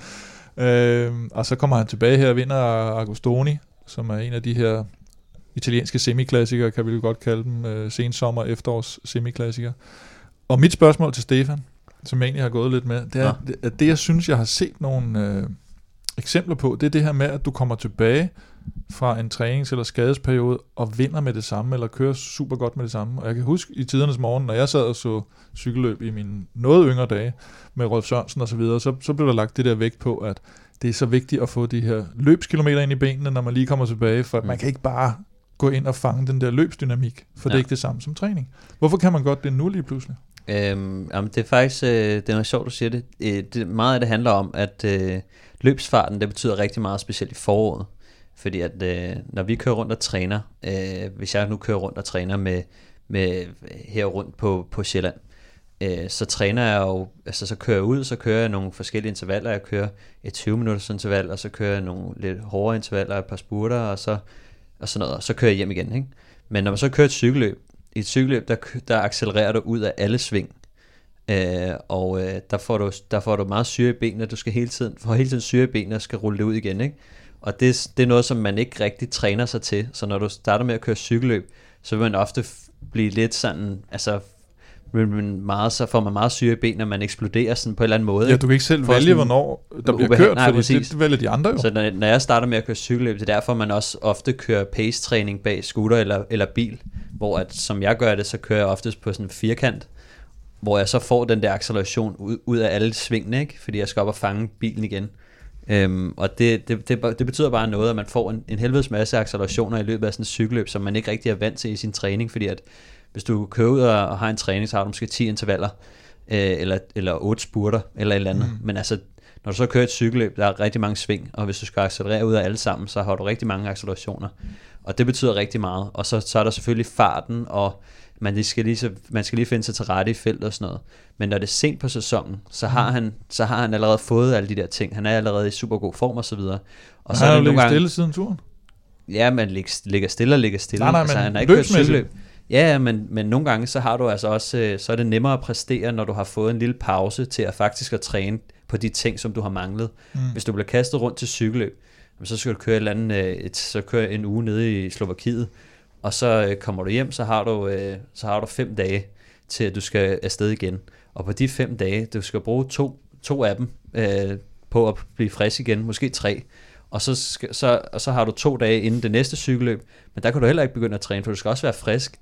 Så mange gange, så når, du, når du er i et intens løbsprogram, så har du ikke rigtig, så får du ikke rigtig trænet noget. Altså så er det sådan, så skal du egentlig bare, når du kommer hjem, så skal du slappe af, og så skal du køre nogle to-tre timers ture, øh, eller sådan, eller man skal i hvert fald ikke køre hårdt igennem, så du får ikke rigtig, hvis du først kommer dårligt ind i, i en sæsonstart, så får du sjældent så meget tid til at arbejde på de ting, som du ikke har, mm. øh, som du ikke har på plads endnu. Så hvis man kommer ind, og man ikke træner så meget, ved Max for eksempel, de høje zoner, så får du tæv i et første etabeløb der, så kommer du hjem, så har du et par dage hjemme. Du kan ikke rigtig nå, du skal bruge to dage på at slappe af, så kan du træne en eller to dage, og så skal du bruge to dage på at slappe af igen. Så har du kun to dage til at arbejde på det, ikke? Og det henter man ikke så meget på. Og så, så det er typisk at lidt nemmere, når du først har fået en løbspause, så kan du nemlig rigtig begynde at arbejde på de her ting, og gå i bund på træningen, og så få den optimale forberedelse hen til de næste par løb. Så han har kørt sving og sving, han har kørt sådan en rundt kreds, og så, han, øh, var, og så er der en, der har siddet og sagt til ham, lad være med at slå nogen, lad være med at slå nogen, lad være med at slå nogen. Jeg synes, at det, det, det fedeste ved den her ene tale fra Stefan, det var, at du sad og kiggede over på Kim, og Kim nikkede, som om han vidste, hvad træning det gik ud på. Eller at øh, han overhovedet kunne svare på, at det lød næsten nærmest som om, det var noget, vi havde planlagt. Stefan havde ikke været spurgt om det. Men når man træner, så kan man øh, komme på podiet, og når man kommer på podiet, så vinder man ofte en præmie, og du kan også vinde en præmie derude, og det kan du, hvis det er sådan, at du følger os på SoundCloud. Vi har bedt om, øh, at I følger os på SoundCloud. Det har vi ja. gjort her de sidste øh, mange uger, og det går helvede til.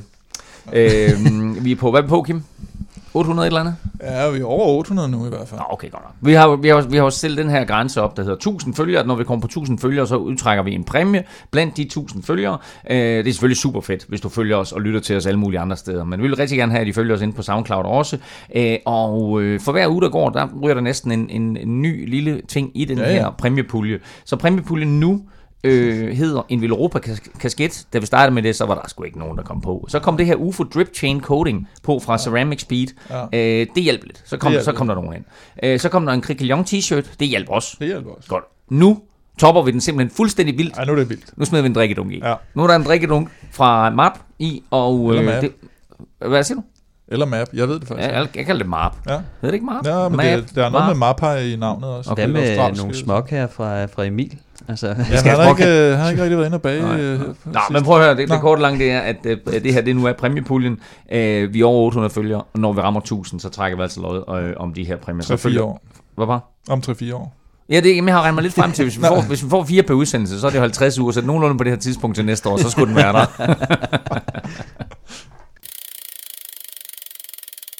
Vi er øh, nået til vejs ende de her, men vi har lige et par hængepartier, nemlig først og fremmest quizzen. Og jeg spurgte jer, hvornår er sidste gang, at en nation, ud over 2018, Kim, Hvornår er sidste gang, at en nation har vundet alle tre Grand Tours i det samme år? Pis. Så har jeg misforstået Taberen øh, starter vel... Hvad, hvad, tror du, du om, hvornår. Jeg tænker på, at jeg vil sige hvem. Altså hvilken nation. Ja, det sagde jeg også. Hvilken nation? Nå, men nu Nå, sagde nej, du sagde hvornår. Okay, nej, nej, altså du både hvornår og hvilken nation. Ej. Så vi skal have begge to på. Nå. Skal jeg svare spørst? Spørst? Du, du svarer først. Okay. Jeg siger Spanien. Du siger Spanien. Ja. Godt. Hvornår? var det ikke det, der var spørgsmålet? Jo, jo, jo. Kim, han prøver altid at dele, i quiz. Nej, nej, Det var nej, det, det, det, det var egentlig hvilken nation. Og så, og så hvornår kommer så som, som Ja. du tage hvornår? Jeg siger Italien. Du siger Italien, og så skal vi have et til, årstal til på. spørgsmålet, hvornår siger du Italien? Nej, nej, jeg skal jo også komme Ja, med ja, nationer. ja. Okay. Må du slappe af. Så er din tur til at sige, hvornår. Italien, okay. Ja. Godt. Så Ej, skal vi det have et lyder- årstal, så, det- så det skal lyder have- ikke så skal have et årstal på. Det Ej, var, det var da Pantani og Nibali vandt sammen. ja, præcis. Øh, årstal? Ja. Det ved jeg ikke. Øh, det- 2000 og 1900 og 1993. 1993, ja. 93. Jamen, jeg ved det. Jeg ved jo overhovedet ikke. Ej, men mit, det var sådan også et skud lidt baseret på, da Nibali han vandt turen, og Ardu han vandt Vueltaen det år. Ja. Det kan jeg ikke huske. Og så tænkte jeg, så var så Sion, det er jo italiensk løb, så det kunne også være, det kunne også være en italiener der. Ah, Jamen, det kunne det måske faktisk virkelig Så godt, det fordi var, øh, det var min tankegang. Scarponi fik den vel engang på skrivebord. Bum bum. Så kunne det faktisk godt lade sig gøre. Det kunne faktisk godt lade sig gøre, det var Italien. Nå, ja. vi skal have et årstal på, Stefan. Øh, hvad fanden var det? Var det i Jeg øh, gider ikke, hvis det er Italien. 13? 12? 13? Det bliver mit bud. Godt. I 1990, Nå. der vandt den italienske rytter Giano Bugno, Ej, Giroen, Nej. Marco Giovanetti vandt Vueltaen, og Greg LeMond vandt Tour de France. Men i 2008, der vandt Alberto Contador, Åh, Giroen, Carlos Sastre vandt turen, No. og Car- øh, Alberto Contador vandt også Og dem fik han ikke frataget. Så 2008 var det Eller rigtige hvad? svar, og det var også Spanien. Så Kim, du vandt den her quiz. Det er faktisk ikke sket særlig mange gange. Altså, Storbritannien vinder i år alle tre Grand Tours. Spanien vandt i 2008. Og ellers så, skal vi, ellers så skal vi tilbage til 1964, før der er en nation, der har vundet, og det var med øh, Jacques Anquetil og Roman Polidor, som øh, Okay. fordelte de tre. øh, Belgien har også gjort det, ikke? Eller hvad? Nej, Max? nej, nej, jeg tror ikke, jeg tror ikke Nej, Belgien har gjort det. Jeg tror kun, det er sket de tre gange faktisk. Øhm, men i øvrigt så, øh, når man tjekker sådan lidt op på det her, ikke, så øh, må man bare tage hatten af for Jacques Anquetil. Han valgte altså øh, i træk Tour, Vuelta, Giro, Tour. Næsten lige så godt som Froome. 63-64. det er fire Så- på stribe. Ja, det er meget godt gået. Men, øh, men det rigtige svar, det var Spanien. Så øh, Kim, øh, du er tilbage i varmen. Du øh, kommer ind, du lægger lidt pres på Stefan. Stefan, Ja. det, var, det, var, det var ikke så godt. Du plejer at være... Jeg du, kan jo ikke gætte det samme som Kim, jo. Nej, det er jo sådan lidt. Det er rigtigt. Det er rigtigt. Nå, men apropos træning, Apropos. Så er der stadigvæk onsdagstræning. Ja. Ja. Det er der øh, kl. 17.30 hver eneste onsdag fra caféen, indtil vi melder ud, at nu er det blevet for koldt eller træls eller et eller andet, der kører. Og der er også fortsat søndagstræning, og det er klokken 9 fra caféen. Kim, der var jo noget med, at vi havde sådan en speciel lørdagstræning i lørdags. Mm. Hvad var det? Det var, det var noget med noget øh, banelandshold og lead-out Lead-out, ride. ja. Men altså, det var inden, lige inden Jeg lige sige, banelandshold, de, banelandshold, de kommer aldrig tilbage. De vil Nej. ikke være med mere nu. Folsak og Rodenberg var der, og Amalie Didriksen var Ja. der, og Jesper Hansen var der, den kendte banerytter. Ja. øh, nej, det var United Cycling, der havde øh, officiel åbning af deres øh, nye Ja. store øh, lab, kontor, showroom, headquarter op i Lynge. Ja. Og så kørte de herfra og fra Rafa Caféen og, øh, og derop, og så kørte de en lille, en lille bitte rundtur derop med, med banelandsholdet, der, der strak, strak den lidt ud i en lead-out. Ja. Og jeg ved ikke, hvem der, jeg ved ikke, hvem der vandt. Men det er rart at se, at banelandshold, de bruger lidt tid på landevejen også. Ja. Det er, det er vigtigt for dem. Det har de, ja. Det har de hørt, at det skulle være godt, nemlig. Øh, så er der fredagsbar, Kim, øh, men det øh, har vi sådan øh, skåret lidt ned på, så nu er det den første fredag hver måned. Det er den, kun den første fredag hver måned. Der går vi til gengæld helt amok så.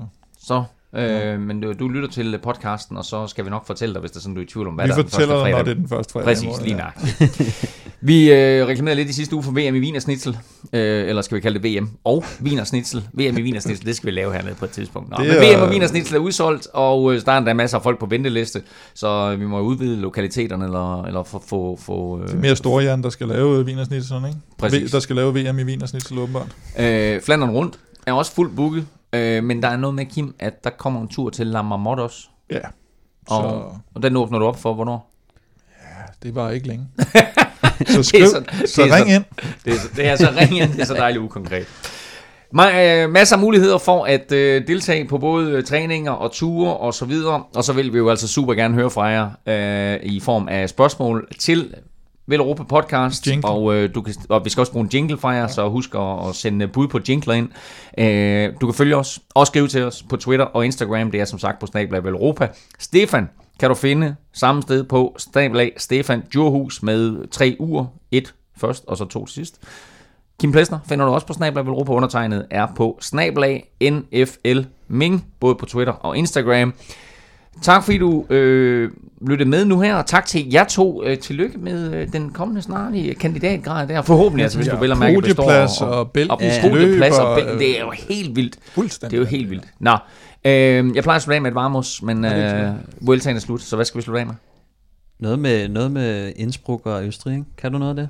Kan du sige? Auf Wiedersehen!